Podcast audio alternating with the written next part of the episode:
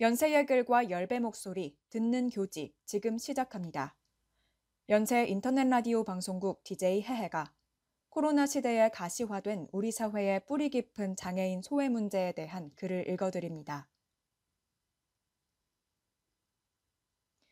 코로나 시대를 살아가는 장애인. 편집위원 여름, 괄호 열고, 소문자 A, E, S, T, I, V, A, L, S, U, M, M, E, R @naver.com 괄호 닫고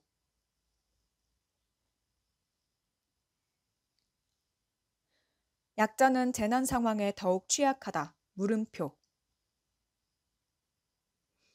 2019년 11월 처음 보고된 COVID-19 괄호 열고 이하 코로나 괄호 닫고는 2020년부터 그 확산이 걷잡을 수 없이 진행되어 현재까지 우리를 위협하고 있다. 코로나는 우리의 일상을 다양하게 바꾸어 놓았다. 우리는 모두 코로나 감염 위험에 노출되어 있기에 사회적 거리두기를 하고 마스크를 쓰며 손소독을 잊지 않는다. 사회에서 살아가는 그 누구도 코로나로부터 자유로울 수 없다. 코로나의 위협은 모든 이에게 공평한 듯 보인다. 그러나 코로나는 약자에게 더 가혹하며 더 치명적이다. 코로나로 인해 비대면 수업이 지속되면서 학교의 돌봄 기능이 중단되었고 아동의 돌봄 공백이 모든 보호자가 겪는 공통적인 문제로 떠올랐다. 그러나 돌봄 노동에 대처할 수 있는 방식과 범위는 각자 다르다. 만약 보호자가 휴가 제도를 이용하거나 돌봄 노동 서비스를 구매하여 갑작스러운 돌봄 공백에 대처할 수 있다면 다행이지만 그렇지 못한 보호자는 일을 줄이거나 그만두는 등 극단적인 선택을 강요받는다. 한편 소득이 낮은 이들은 실업이나 월급 감축 등과 같은 소득 감소를 겪을 가능성이 더 높으며 비슷한 정도의 소득 감소가 나타나도 대응하기가 더욱더 어렵다. 앞서 서술한 문제들은 개별적인 사안처럼 느껴질 수 있다. 그러나 장애인에게 돌봄노동 공백, 경제적 어려움에 방역수칙까지 더해져 나타나는 일상의 파괴는 중첩되어 나타난다. 코로나 팬데믹과 같은 재난 상황의 어려움은 모두에게 동등하게 다가오지 않는다. 코로나 시대 장애인의 경제적 삶. 어떤 장애인은 돌봄 서비스를 필요로 한다. 나이가 어리거나 여러 가지 제약으로 인해 일상생활을 하기 어려운 경우가 그러하다. 그러나 코로나의 유행이 가속화되면서 특수학교가 대면 상황을 최대한으로 줄이고 장애인 복지시설이 중단되거나 제한적으로 운영되어 기존의 돌봄 서비스가 제공되지 않는 상황이 발생했다. 이러한 경우 다른 돌봄 서비스를 이용해야 하고 이는 더 큰 경제적 비용을 요구한다. 경제적 비용을 마련할 여유가 없거나 코로나 감염 위험을 이유로 돌봄 서비스에 접근할 수 없다면 돌봄 노동은 오롯이 보호자의 몫으로 돌아간다. 이 경우 보호자들은 24시간 돌봄 서비스를 전담한다. 돌봄을 위해 직장을 그만두어야 하며 이는 다시 경제적 부담으로 돌아와 악순환을 만든다. 코로나 팬데믹은 장애인과 그 주변을 경제적으로 악화시킨다. 각 지방자치단체에서는 긴급 돌봄 서비스를 제공하고 있지만 이마저도 제한적이다. 구로구는 연 64시간, 제주도는 연 30일 등 한도 내에서 서비스를 제공한다. 해당 정책은 장애인 본인과 주변인의 부담을 덜어주는 데에는 기여하겠지만 코로나로 인해 발생하는 돌봄 공백에 비하면 상대적으로 적은 시간이다. 한편 코로나로 인한 팬데믹 상황이 장기간 지속되면서 장애인 고용 문제도 표면 위로 드러나고 있다. 한국장애인고용공단에서 발표한 2020년 장애인 경제활동 실태조사에 따르면 우리나라 만 15세 이상 장애인 약 256만 명 중 경제활동 인구는 37%이며 그마저도 임금 근로자의 59.4%가 비정규직으로 안정적인 경제활동과는 거리가 멀다. 행정부는 이처럼 비장애 중심주의 사회로부터 장애인을 보호하고 권리를 보장하기 위해 장애인 고용을 촉진하고자 한다. 우리나라는 보건복지부령에 따라 의료인의 자격을 제한하고 있으며 안마를 의료행위로 보고 있다. 화살괄호 열고 보건복지부령 제153호 안마에 관한 규칙 제3조 괄호 열고 안마사의 자격 괄호 닫고 1항 2호 화살 괄호 닫고에 따르면 안마사는 작은 따옴표 열고 중학교 과정 이상의 교육을 받고 보건복지부 장관이 지정하는 안마 수련기관에서 2년 이상의 안마 수련 과정을 마친 앞을 보지 못하는 사람, 작은 따옴표 닫고이다. 시각장애인에게 안마사를 독점할 수 있는 배타적인 권한을 부여하여 시각장애인의 노동권을 보장하고자 하는 것이다.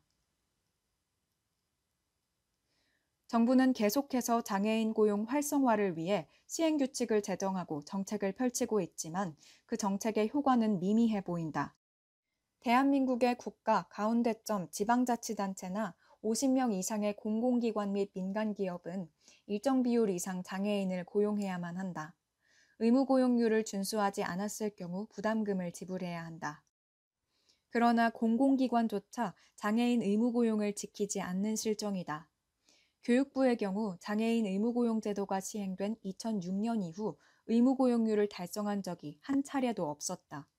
2020년부터 의무고용률을 준수하지 않았을 경우 부담금을 내도록 조항이 추가되자 교육부는 특례 조항을 만들도록 요구하여 부담금의 절반만을 납부하였다.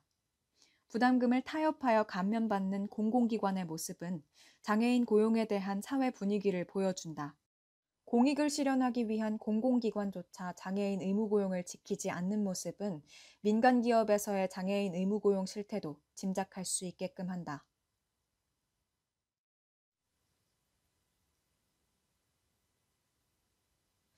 코로나 시대 장애인의 일상생활. 최근 엘리베이터를 탄 기억을 떠올려보라. 구리로 되었다는 두꺼운 향균 필름이 붙어있지는 않았는가? 물음표. 닫힌 버튼이나 1층 버튼만 많이 눌려서 필름이 짓눌리고 찢겨 있지는 않았는가? 물음표. 코로나 팬데믹 이후 접촉 감염에 대한 우려로 대부분의 엘리베이터에 향균 필름이 붙어 있다. 그러나 두꺼운 향균 필름은 시각장애인이 엘리베이터 버튼의 점자를 읽기 어렵게 한다. 엘리베이터 버튼 체계와 모양, 위치는 제조사마다 다르기 때문에 점자가 있는 향균 필름을 제작하고 배포하기도 어렵다. 유일한 방법은 향균 필름 위에 일일이 점자 스티커를 부착하는 것뿐인데 그런 조치가 이루어진 곳은 거의 없다. 향균 필름이 방역에 실질적으로 도움이 되는지도 의문이다. 향균 필름 성분인 구리는 말 그대로 작은 따옴표 열고, 향균, 작은 따옴표 닫고 효과, 즉 바이러스보다는 세균을 제거하는 데 효과가 있다. 일부 연구에 따르면 코로나 바이러스도 구리 표면에서 4시간이나 생존이 가능하다. 게다가 향균 필름은 구리판 자체가 아니라 구리 성분이 들어간 것으로 이보다 더 오랜 시간 생존이 가능할 것으로 예상되며 실질적이고 확실한 바이러스 제거 방안이 아니다. 근거 없는 방역에 시각장애인의 생활권이 침해되고 있다. 한 연예인이 쓰고 나와서 화제가 되었던 투명 마스크는 농인의 소통을 위해 처음 제작되었다. 농인의 제일 언어는 수어로 수어는 단순히 손동작만 포함하지 않는다. 손과 손가락의 모양, 손바닥의 방향, 손의 위치, 손의 움직임, 몸의 움직임, 표정 등 다양한 신호를 종합적으로 판단하여 소통하는 작은 따옴표 열고, 보이는 언어, 작은 따옴표 닫고이다. 같은 손동작이어도 표정에 따라 다른 의미로 해석될 수 있기에 원활한 소통을 위해서는 얼굴이 보이는 투명 마스크가 필요하다. 농인이 수어를 모르는 사람과 소통할 때에는 상대방의 입모양과 표정으로 구어를 이해하는 구화를 사용하는데 상대방이 마스크를 쓰고 있다면 상대방의 말을 이해할 수 없다. 따라서 농인이 수어를 사용할 때에도 수어를 사용하지 않을 때에도 투명 마스크가 필수적이다. 그러나 투명 마스크는 아직까지 식약처의 허가를 받지 못했다. 투명 마스크에 쓰이는 투명 필름 소재를 식약처에서 신소재로 분류하여 허가를 유보하였기 때문이다. 한 업체가 투명 마스크를 개발하고 식약처 등록을 준비하고 있지만 식약처 인증은 아직 해결되지 않았다. 아직 투명 마스크의 입자 차단 능력이 공식적으로 증명되지 않았을 뿐만 아니라 대부분이 공기가 투과되지 않는 투명 필름 소재인 탓에 호흡이 원활하지 않기 때문에 병원과 같은 공공시설에서는 투명 마스크 사용이 금지되고 있다. 농인을 비롯한 청각장애인의 불편함과 혼란은 지금도 가중되고 있다. 구화에 능통한 청각장애인이라면 상대가 투명 마스크만 써도 소통이 가능하겠지만 모든 청각장애인이 구화에 능통하지는 않다. 투명 마스크를 쓰더라도 얼굴이 제한적으로 보이고 입김이 서려 잘 보이지 않는 경우가 많다. 특히 상대가 빠르게 말하거나 입모양이 크지 않다면 구어를 이해하기 어렵다. 그럴 때 필요한 것이 수어 통역이지만 수어 통역 지원책은 미비하다. 특히 코로나로 인해 의료 현장의 방역이 중요해지면서 정부는 긴급 상황을 제외하고 비대면으로 수어 통역을 하게끔 지침을 내렸다. 청각장애인이 병원에 가면 수어 통역사에게 영상통화를 걸어서 통역을 받는 과정을 거치게 되는데 이 과정은 진료 과정에 참여하는 모두에게 불편함을 유발한다. 또한 휴대전화 화면이 작아서 잘 보이지 않거나 연결 상태에 따라 알아듣기 힘든 기술적인 문제도 있다. 선별진료소에서는 비닐장갑을 착용해서 휴대전화가 터치인식을 하지 못하기 때문에 이마저도 이용하기 어렵다. 교육 현장도 크게 다르지 않다. 코로나 유행 이후 대부분의 대학은 전면 비대면 수업을 진행 중이다. 초, 가운데점, 중, 가운데점, 고등학교의 경우 학년별로 비대면과 대면 수업을 나누어서 진행하며 학생이나 학부모 중 확진자가 발생하였을 경우 전면 비대면 수업으로 전환하는 방침을 따르고 있다. 비대면 수업은 보통 실시간 영상 프로그램을 통해 진행된다. 그러나 시각장애인은 영상으로 보여주는 시각자료를 볼 수 없고 청각장애인은 작은 화면, 화질, 버퍼링 등의 문제로 구화를 통해 교수자의 말을 이해하기 어렵다. 2020년 5월 한양대학교 학생 커뮤니티에는 청각장애인이라고 밝힌 한 학생이 코로나 때문에 타이핑 도우미를 구하지 못하여서 수업을 듣지 못하고 독학을 해야 하는 상황이라며 자신의 상황을 터놓기도 했다. 앞서 코로나 유행으로 인해 특수학교의 비대면 수업이나 방학 연장, 장애인 복지시설의 제한적 운영 등으로 인해 돌봄 노동이 오롯이 장애인 가족의 몫으로 떠넘겨진다는 사실을 짚었었다. 돌봄 노동이 오롯이 가정의 몫으로 간주될 때 장애인과 보호자의 문제는 경제적 부담을 감수하는 데에서 그치지 않는다. 보호자는 24시간 돌봄 노동으로 인해 사회적 고립을 겪고 이는 개인의 삶을 위협하기도 한다. 작년 3월과 6월 특수학교와 장애인 복지시설이 운영을 중단하자 발달장애인 보호자가 스스로 목숨을 끊는 사건이 있었다. 사회는 장애인을 고려하지 않은 채 코로나로 인해 급변하는 상황에 대응하고 있고 이는 장애인의 일상에 위협이 되고 있다.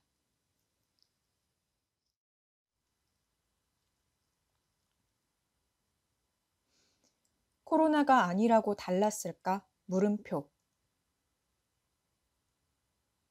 그러나 의문이 남는다. 과연 코로나로 인해 장애인의 삶이 어려워진 게 맞는가? 물음표. 코로나로 인한 삶의 변화는 비장애인에게도 마찬가지다. 이런 상황에서 유독 장애인의 삶이 힘들게 느껴지는 것은 왜일까? 물음표. 앞서 이야기했던 것을 살펴보자.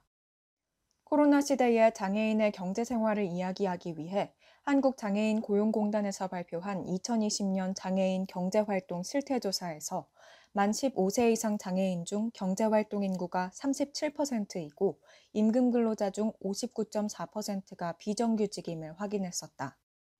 그러나 같은 해에 만 15세 이상 전체 인구 중 경제활동 인구는 63%, 전체 임금 근로자 중 비정규직은 36.3%이다. 그 간극은 경제활동에서 장애인을 향한 차별이 존재하는 사회 분위기를 드러낸다. 일상생활의 측면도 크게 다르지 않다. 코로나가 심각해진 이후 엘리베이터 버튼에 향균 필름이 붙어 있어서 시각장애인이 점자를 읽기 어려워졌다는 점을 지적했지만 애초에 엘리베이터 버튼에 점자가 잘못 표기되어 있거나 없는 경우도 많다. 각종 시설이나 사물에 당연히 있어야 할 점자가 없는 경우, 점자가 잘못 표기된 경우, 점자 사이의 간격과 같은 규격이 제각각인 경우도 있다. 올해 의약품의 점자 혹은 음성변환용 코드 표시를 의무화한 약사법 일부 개정 법률안이 본회의를 통과했다. 그러나 이 법이 시행되기 전까지 시각장애인은 의약품을 구별할 수 없다. 구매하거나 처방받은 약을 구분할 수 없으면 약을 적절하지 않은 방법으로 사용하거나 다른 약품으로 오인하여 의료사고가 날 수 있기에 치명적이다. 시중에서 판매되는 식음료의 점자 표기는 현재까지 의무사항이 아닌 권장사항이다. 표기된 점자들마저 대부분 작은 따옴표 열고, 음료, 작은 따옴표 닫고, 작은 따옴표 열고, 탄산, 작은 따옴표 닫고, 작은 따옴표 열고, 맥주, 작은 따옴표 닫고 정도의 유형만을 고지할 뿐 자세한 정보를 알 수 없다. 이는 자유롭게 자신의 기호를 선택할 수 있는 권리는 물론이고 알레르기 등 건강과 직결된 부분으로 개인의 건강권에 큰 영향을 미친다. 또한 기술의 발달로 각종 기기가 도입되고 있지만 베리어 프리를 고려하지 않아 장애인 사용자를 배제하는 경우도 많다. 시각장애인은 음성 지원을 하지 않는 각종 키오스크를 이용하기 어렵고 점자가 지원되지 않는 터치 센서식 엘리베이터를 이용할 수 없다. 청각장애인을 위한 수어 통역은 코로나 이전에도 지원되지 않는 경우가 대부분이었다. 의료 현장과 같은 공적인 공간에서는 당연히 수어 통역사를 고용하여 수어 통역을 지원해야 하지만 이와 관련한 정책도 법도 없다. 장애 학생을 위한 대필, 속기, 수어 통역 지원도 코로나가 있기 전부터 존재한 비대면 수업에는 필수적이며 마찬가지로 대면 수업에도 필요하다. 연세대학교의 경우 장애학생지원센터를 통한 본교 장애학생 지원이 그나마 잘 이루어진 편에 속한다. 그러나 모든 학교가 그런 것은 아니다. 장애학생에 대한 지원이 전혀 없는 곳도 있으며 지원이 있더라도 근로학생이 노동하는 형식으로만 학습 지원을 하기도 한다. 이 경우 전문 인력이 아니기 때문에 전문성이 떨어진다. 현재 우리나라에도 장애인을 위한 지원과 복지, 돌봄노동 서비스가 분명히 존재한다. 그러나 실질적인 예산 문제와 더불어 장애인 돌봄노동에 대한 1차적인 책임은 가정에 있다는 사회적 인식으로 인해 정부가 장애인 돌봄노동을 작은 따옴표 열고, 보조, 작은 따옴표 닫고 하는 데에 그치고 있다. 장애인 돌봄 노동을 가정에서 오롯이 지원하는 것이 실질적으로 가능한지, 또한 그러한 지원이 장애인이 속한 가정의 경제적 여유에 따라 달라지는 것이 합당한지에 대한 의문이 남는다.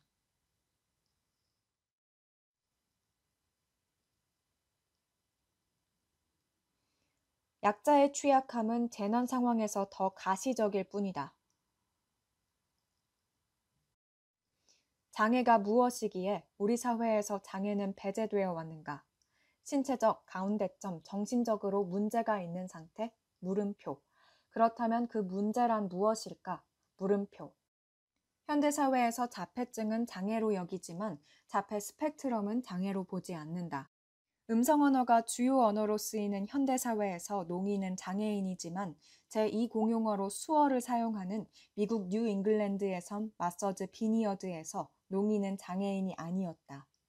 이처럼 같은 손상도 그 정도에 따라서 장애 여부가 갈리기도 하고 사회와 문화에 따라서 장애 여부가 달라지기도 한다. 장애학에서는 신체적 가운데점, 정신적 손상 그 자체가 아니라 신체적 가운데점, 정신적 손상이 사회적 억압의 대상이 되었을 때 그것이 바로 장애라고 정의한다. 장애는 절대적이거나 불가변적인 영역이 아니다. 장애는 객관적인 의학 지식이 아닌 사회에 의해 규정된다. 장애를 정의하는 것이 사회인 것처럼 장애를 대하는 것도 사회에 달렸다. 차별의 문제는 차별하는 그 개인의 것처럼 보이지만 구조적으로, 제도적으로 장애인을 배제하는 사회의 문제다.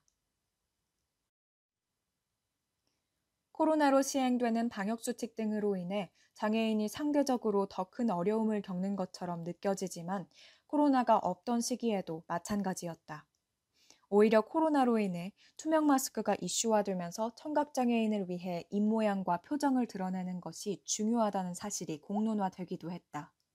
그럼 이 글을 모두 읽은 당신에게 질문하고 싶다. 코로나 시대를 살아가는 장애인을 특히 취약하게 만드는 것은 코로나 바이러스일까, 팬데믹 상황일까, 사회일까?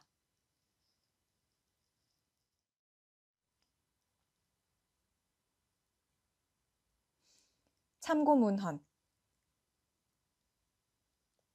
김도현, 겹낫표, 장애학 함께 읽기, 겹낫표, 그린비, 2009년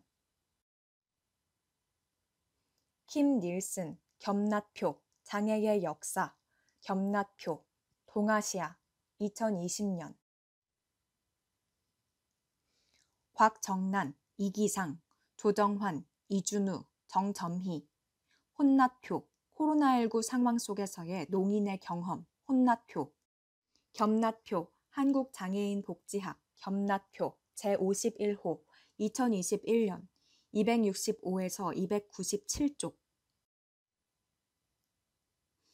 큰 따옴표 열고, 김예지, 시각장애인을 위한 작은 따옴표 열고, 의약품 점자 표기, 가운데점, 음성변환용 코드, 작은 따옴표 닫고, 의무화, 큰 따옴표 닫고 화살괄호 열고, 매일안전신문, 화살괄호 닫고 2021년 7월 3일